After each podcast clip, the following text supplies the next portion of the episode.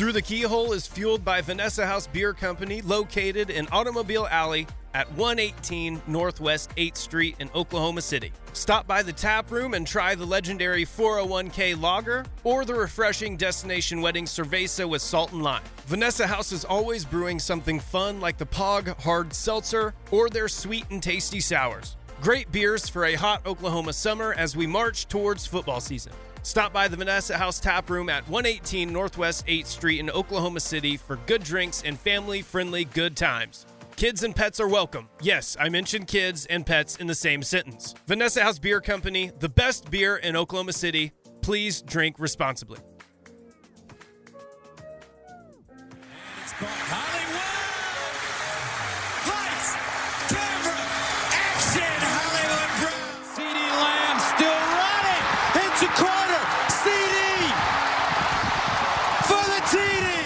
Don't know what it is to be champions. Oklahoma invented it.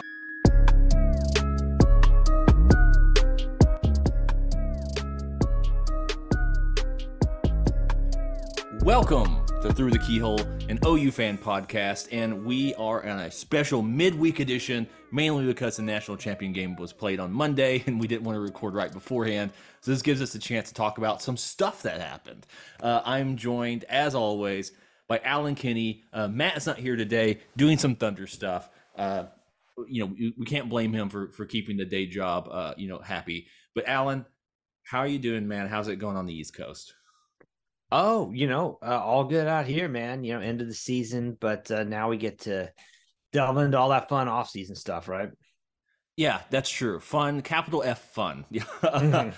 I mean, how is I, I let's talk talk about that real fast. I mean, as someone who's been watching college football for a while, you know, myself included, but you, someone who's been writing about it, writing about you know OU football and you know national you know national stuff uh, for different on different outlets and things of that nature.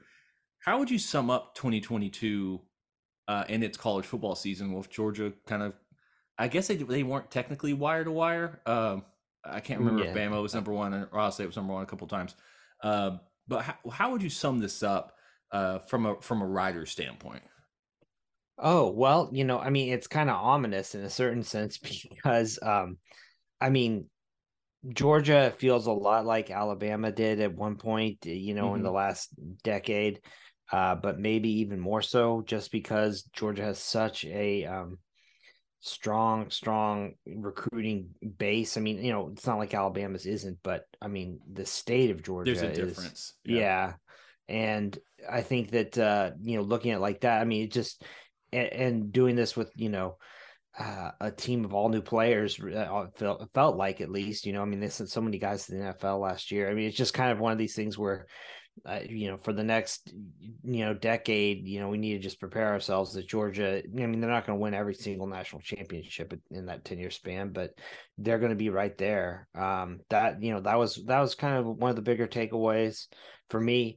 Um, you know, uh, I don't know. College football, it, it's it's always fun in the spec in the specifics and the uh, you know the week to week, but you end up seeing a lot of the same stories over and over. You know what I mean? It, it, it Georgia isn't necessarily a team that has the same kind of uh, pedigree as like Notre Dame or Alabama or Oklahoma or what have you, but uh, you know, you still kind of get the feeling like the uh, SEC monster is still, uh, you know, kind of runs the show there.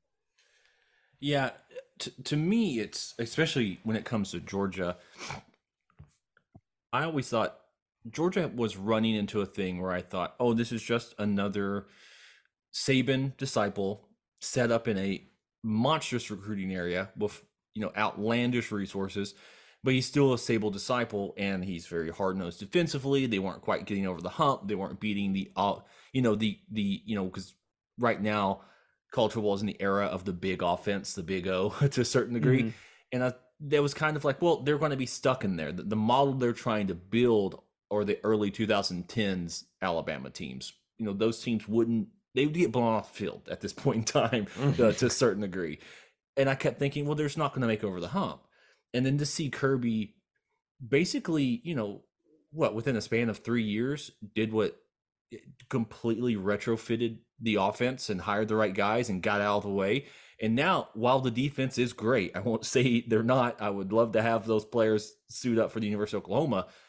This offense was, I, I believe, SP Plus out of the first or second best offense, you know, analytically and Mhm. statistically.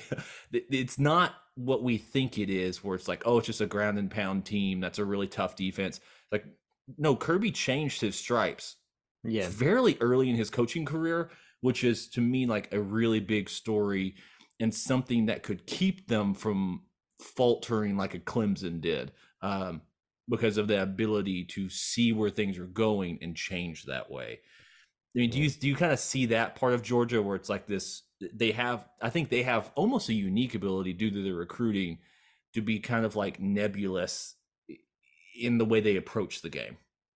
Yeah, I mean, you look at it. Well, first of all, like think about if you if you think about like the store some of the stories around these teams that when they win a national championship, you know, you have um Dabo, who's obviously, you know, I mean, you know, for all his uh hokiness, is you know, charismatic dude, very much a, a personality. Uh, you know, you read you hear about Nick Saban, um, and he, he made probably less personality there, but the same kind of aura around him, right? Uh, You don't get that with Kirby Smart. He's very much, I mean, you know, he's, uh, you know, you listen to something like a pregame speech, maybe you take a, get a different takeaway, but he's not the kind of guy who is trying to um, command headlines or make make waves or make noise. I mean, you know, it, it's a it's very very machine like Yeah. uh in their approach uh you know and and, and i just it's you know it's not particular i mean it's got to be fun if you're excuse me if you're a georgia fan but man it's it's just kind of boring you know i mean there's just it's just ruthless competence all over the place you know Yeah, it's a, uh, and I think that is something that's in, that's maybe uh, admirable to hear Kirby Smart when he talks about it. When he, when the people ask him about his coaching and things of that, and he almost always says, "My job is to get good players in here and then get out of the way." I mean, it's like he, he he has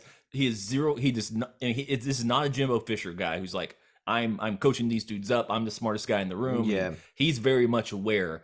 I'm winning because I have all of these dudes who Yeah. every NFL team wants on their team. You know, it, yeah he, he doesn't play around like that, you know.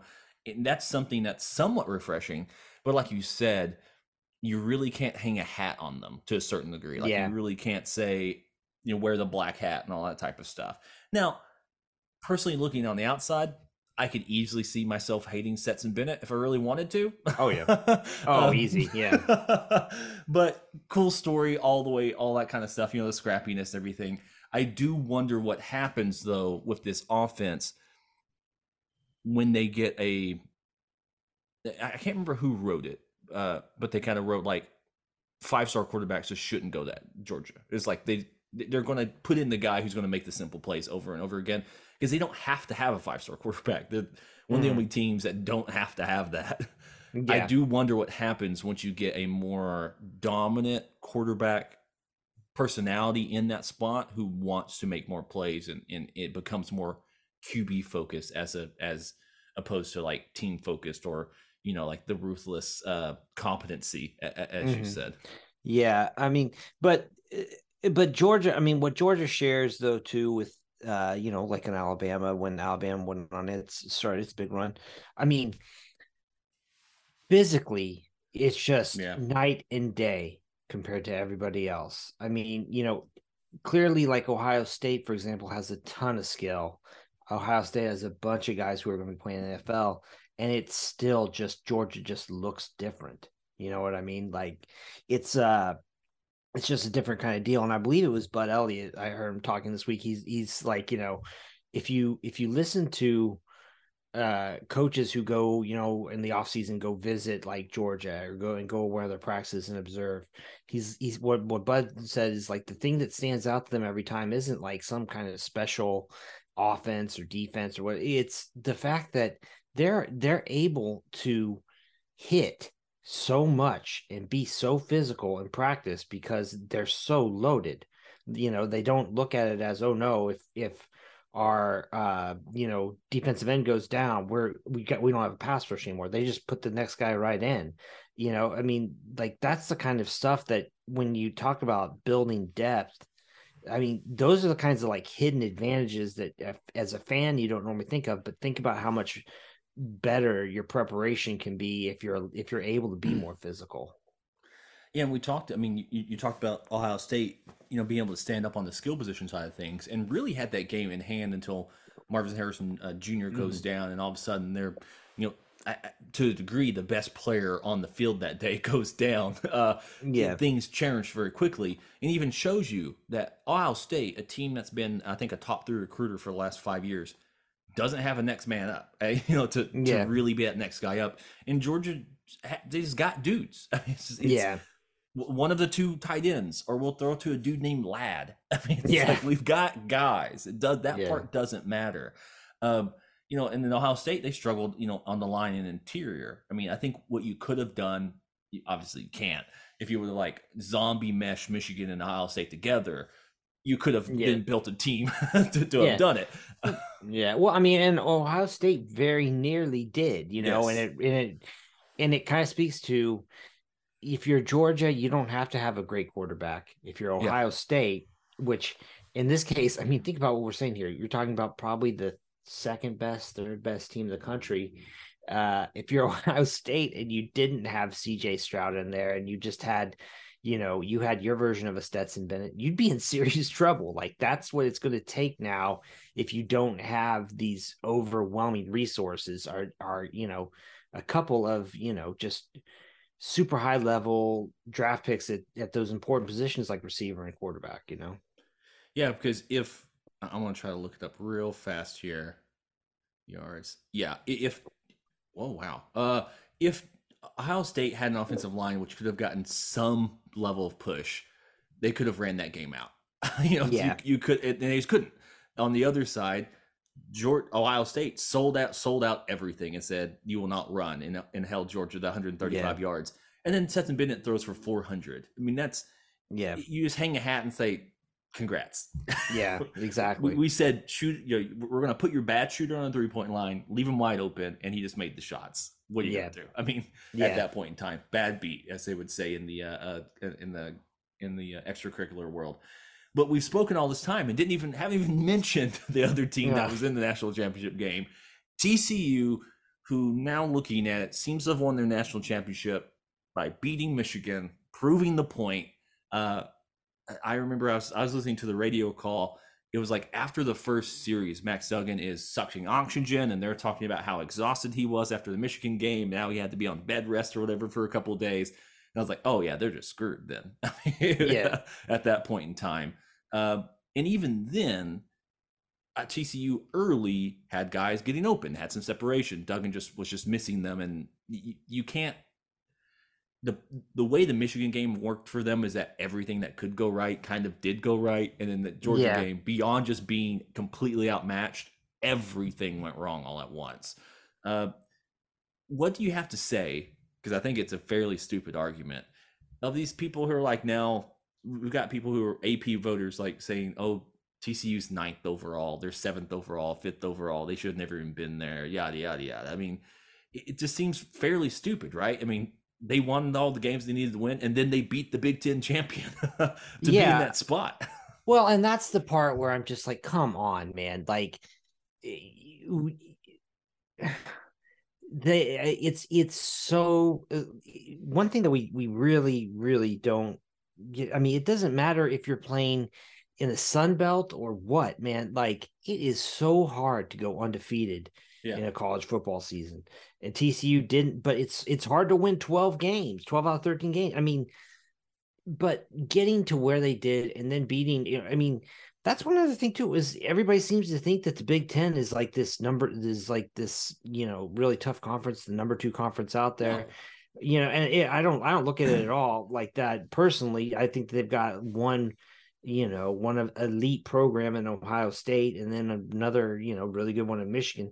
But point being, like, you can't you can't set aside like, oh, you know, TCU went out and beat Michigan, uh, you know, a team that that you it was everybody's saying was you know a clear number two at that point in time. Mm-hmm. I, I just I don't know. I don't have any time for that. And you know, I mean, if you want if you want to do it, if you if you think that TCU was the ninth best team in the country this year, I I mean, you know what?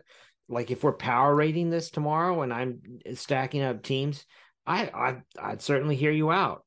Uh, you, might be right, but like it, it doesn't matter. Like they put together a really really great season. Yeah, I mean it, it's this is something that will be should be and will be celebrated by the TCU fan base. I hope even so. while being completely blown out. What, what was the final score? Like by fifty or something, like sixty Yeah. or something. Uh, it doesn't matter. They got there. It's kind of like we proved a point, and, and I think that's all you needed to do. Uh, I mean, TCU was in the Mountain West twelve years ago. Or, or however long. I mean, they they were in the Big East for what an off season. Yeah. Uh, I mean, it, it was this rise to where they were 20 years ago when Gary Patterson first took over that program in 2001 to where they are now just doesn't happen. I mean, it just does not Yeah, happen over the grand scheme of, of, of college football. I mean, teams do not bubble up. The teams that do bubble, bubble up are stuff like Miami. You know, they kind of mm-hmm. came out of nowhere, but it's like, oh yeah, it makes sense. They have all this talent just around them Yeah. everywhere. It's a little bit different at Texas Christian, a little small religious private institution. yeah, Uh, when you have the University of Texas and Texas A&M in the backyard, who should be the team that TCU was this year. Mhm. Um, right. But that said, they need to celebrate it because I don't think next year it's going to do go all that great for TCU uh, on the long term of things. Yeah, I mean, you know, and it's kind of one of these things coming into this game. Like I, I mentioned it right beforehand. Like, like it, it- you know, some research that I'm doing for a piece I'm, I'm working on. I, I did not realize how old TCU's Mhm. team was, but I, you know, so much of what I think we're seeing right now. The more I've looked at it, I mean, you've got so many of the quote unquote super seniors, you know, or you know, guys who are in there. I, I saw today there's some guy who got like his eighth year of eligibility granted Yep. or something. But I mean, you know, a lot of guys who are playing in their fifth, sixth season. Uh, yeah, that's a that's a it's probably a bigger deal than anybody could have imagined when you know when all this went down with the uh, with the COVID year. You know. Yeah, I mean, they took advantage of everything they had and they went forward. And that was a great turnaround by Sonny Dykes. Let's see. I want to see what they're able to do moving forward. You know, and to continue continuing this program as it moves forward into the new world of the Big Twelve, with uh, Texas and uh, Oklahoma. Know, transitioning out of the Big Twelve into the SEC. It will be interesting to see who kind of makes it out of the uh, of the dust cloud at the end of the day. Because I can tell you right now, it does not seem like Oklahoma State seems to care, uh, at least on the football program side of things. Uh, what what happens? Maybe they're sitting back saying, "Let's just let, let's instead of like a mad rush into the unknown, let's just wait and see what happens, and then do something." And maybe that's the plan. But it does seem like I, just want to get a jab in Oklahoma, Oklahoma Mhm. State Cowboys. It does seem like they've just to a certain degree, Mike Gundy has waved the flag uh, when it comes to modern day recruiting with NIL and, and all the whole thing. Uh, is that? I guess we'll let's side topic real fast. Is that generally generally surprising for you to see not guys leaving Oklahoma State because I think it was going to happen as the Big Twelve is kind of uh, lowered in prestige. Just the amount of people who are leaving and like start like I, I think you you wrote on Twitter. Oh, you had 13 uh, defensive um, transfers, only one making it to a power uh, Mhm. power five school. Uh, Oklahoma, that's not the case in Oklahoma State. They've got multiple guys going to actual football programs. Um, this Yeah, isn't like them I mean- transferring to Texas State. I mean, they're losing actual talent and good talent. Yeah, you know, you look at it, guys like Mason Cobb going to USC, right? You got Trace Ford going to OU. I don't know, has, has Spencer Sanders landed anywhere yet? He has not, but the the rumor mill, and I don't know how Uh-huh. true it is, all that kind of stuff, is that he put himself in the portal and he asked to say, "Hey, didn't work out," and Gundy said, "Nope." Yeah, I with the guys we got. Yeah.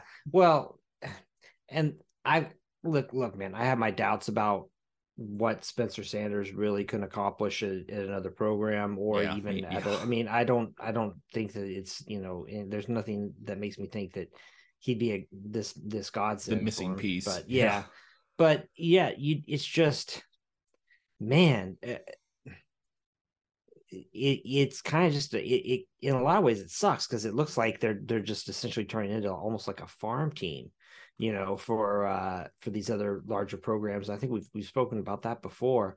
Um and you know regardless of, of your feelings about oklahoma state like that's that's not a fun thing you know for the program. Um so yeah i mean it just they they're going to need to see you know kind of rethink some things figure out you know kind of where the money's coming from. And i i also think this is you know we we kind of think of gundy as being kind of untouchable there because of all the success he's had and his tenure and and all that but this is kind of the first time I've ever looked at it and felt like, at least among kind of the rank and file fans, I don't know how the big time boosters feel, but at least among the rank and file fans, it feels like there's more irritation with how this is going than uh, there has been in a while. Yeah, that's yeah. Uh, I, I think because in the past we'd kind of like you mentioned, it's been kind of said that he was untouchable. In the past, I remember T Boone wanted him gone. Like I mean, like, he Oh, yeah, fought yeah. back and forth. I mean, they, he wasn't like ever truly safe. And then once the big, you know, the big booster, you know, obviously passed Mm. away and everything, and things like really calmed down. Uh, you know, for him because you didn't have a guy throwing millions of dollars into the program, demanding the program to be better. Um, but I, I, it's getting to the point where, yeah, you can see it on Twitter and stuff when he when he like tries to be mean to a reporter. You know, there's some OSU fans, you know, saying, "Yeah, that's our coach" and stuff. But it's just getting more and more and more to the point to where, I mean, he has had an, a phenomenal run, a complete, unimaginably run at a school like uh, the University of Oklahoma, uh, and the uh, Oklahoma State University uh, at, at that point in time, potentially their their best football coach who's been on there. I mean, obviously you can look at you know Jimmy Johnson and Les Miles and Mhm. stuff, but they didn't succeed at Oklahoma State at this level. Uh, um, you know, just oh, just a whisper away from a national championship or, or a playoff appearance. Uh, but maybe it's just passed him by. Maybe this is like a Mullen case at Florida, where it's like you have to recruit, dude. I mean, like, you Yeah. just- you can't not. I mean, but you're hyping like up you, a D three transfer. right? But like, you can also imagine what it's got, how much it's got to suck to be a college football. Like, no, the, Yeah. the it, it's. I'm sure that that winning is fun. I'm sure all the money, of course, is great. But like, I would be, I would be tired of doing of a recruit one one year doing one year recruiting. I can't imagine doing it for my entire life like that. Like, you know, I mean, it's and especially at a place like Oklahoma State where you know you don't have the tradition you don't have like the you know population base just right there you got to really work i mean it's i don't know man that's uh that's not fun Yeah, I know. I mean, I, I think we all kind of think about that for like the NCAA uh, uh, EA Sports football type of thing, where it's like you hit a couple buttons and you're done your recruiting. yeah I mean, yeah No, you're like on Snapchat with them, and you're like jumping on the Fortnite, and it's like just Yeah. kill me now, man. And, Like I have, I'm 34, and I'm like I would never want to do that. And these are like old dudes. I'm like, Yeah. I can't believe it. or like you know you got to like you know you hear stories about guys like especially when they're younger you know like GAs or uh you know analysts or whatever helping out on recruiting weekends like got to carry some some player recruits girlfriend's purse around you know or something or you know it's just like god it's got to be terrible man. Um on a on a note of that part about the pro the health of a program uh the university of oklahoma has potentially increased the health of its program with hiring emmett jones formerly of texas tech wide receiver uh, passing coordinator now assuming the exact same role over at the university of oklahoma. Uh i, I luckily was able to have um Chris, aka QB3 QB3 on Twitter from Viva La Matadores to talk about uh, Emmett Jones and his, uh, you know, his, his aspect from him from Texas Tech. And from all accounts, Texas Tech fans are upset they're leaving. Upset he's gone. Not like they're mad at him. It's like that sucks. Like he's a really Yeah. good coach, a really good recruiter, very connected. This is not a dude we wanted to lose. I mean, they gave him a, a promotion and everything to keep him. You know, McGuire was able to you know get him away. Uh, and now OU is able to further deepen its connection in you know the heart of Texas, that North Texas area, and the Dallas, uh, you know Dallas Fort Worth area. Uh, have you had a chance to to or has anyone like mentioned anything about about this being like a win for Oklahoma? Uh, you know, from that perspective, as just from them being able to pull a coach out from Texas Tech, and just as him, just what he brings to the program. Oh gosh, I mean that. Yeah, everything I've heard has been very complimentary, like you said. Um, you know, there were some name. There have been some names obviously bandied about here. The big one, of course, is Malcolm Kelly with TCU. I mean, mm-hmm. he's an mm-hmm. alum. You know, um, then you know another name that was out there was Ra'Shaad Samples, who ended up going over to uh, Arizona State from the yep. from the Rams. Now, you know, and and I I got the allure from a recruiting standpoint with Samples because, I mean, his name rings out, especially like in the DFW yeah. area. I mean, there's just no there's no denying it. The guy's never coached receivers before. Um, I you know, and and I feel like just based on what I saw this season uh, out of OU's receivers, like they do need somebody in that room. And it's not that L'Damian Washington didn't do, you know, yeoman's work given what he the situation is put in with Cale Gundy getting fired, but I mean they they need a, a coach and I I mean you know, Emmett Jones has. Co- I felt like he did a good job there at Tech this season with with what I saw, and I mean, going back to the samples thing. I mean, Emmett Jones is another guy though who has deep, deep recruiting ties in DFW. Uh, so you know, it, it's certainly a win there. I, I, I, I don't know. I mean, I think he checks like every single box that you could have asked for in in this particular case, even if he's not some a, a big shiny name necessarily. Yeah, I think that's I think that's probably the one thing that if you're from the outside looking in, um, and, and I don't know, maybe if you're more on the casual side of the fan base or casual side of college football, if you are, you probably don't care who OU hired as a wide receivers coach. Yeah, right. but yeah, that name doesn't ring a bell as much as like Malcolm Kelly would have. Obviously, that would have you know let's shake the coffers, let's get the boosters rounded up. You know, you could have like done a thing about that. You know, play the rap, you know, play the song mm when you get tired and everything. It would have been a thing. Uh, but at the same time, I think maybe this is a chance to and, and, there's been you know rumors if you know was Malcolm Kelly offered and all that type of stuff and did he turn down Oklahoma I mean who knows the, the full details of all those things but I think this is more of Brent being a more of maybe a mature patient program builder um and going after a guy who like you said may not be the top name but may be a better fit overall for the University of Oklahoma. I mean, this is a guy who's going to be able to coach, a guy who was a former uh, coach in uh, South Cliff down in uh, uh, in, in the Dallas, South Dallas area, who is connected to the high school, you know, college, uh, sorry, Texas high school coaches and that fraternity. That's super, super important. I mean, that that aspect, not just like kids know who he is, families know who he is, being connected to that high school coaching fraternity down in Texas is just a complete godsend for the University of Oklahoma if they want to continue to recruit. Um, you know, in Texas, uh, as they're going more and more heads up against Texas and, and A&M, uh, with that SEC badge uh, on their chest. Uh, the one thing I did want to mention, though, and it's something maybe now we can, I didn't give it potentially full credit uh, when it happened, and um, in seeing how, like you said, uh, uh, Washington was able to do some yeoman's work there. Brent making the decision he did with Cale Gundy and making it fairly quickly, fairly succinctly, and saying we are moving on. This, you know, Cale had done has done you know countless things for the university, been here forever. But this type of thing we have to move on from immediately. And the team didn't scramble. There wasn't like a panic hire or anything of that nature. It took their time and went through it and then made, you know, from all accounts, a very solid football hire. Looking back at that, is that something that we can put in the positive column for Brent? Like the wins didn't work, but we're seeing so many positives of what a head coach should do when it comes to like staff management and expectation management and culture management.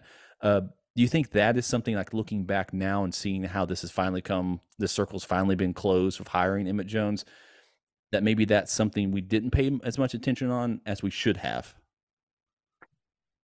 Well, it's kind of one of those things where you, know, there's the whole coach as CEO versus football coach, right?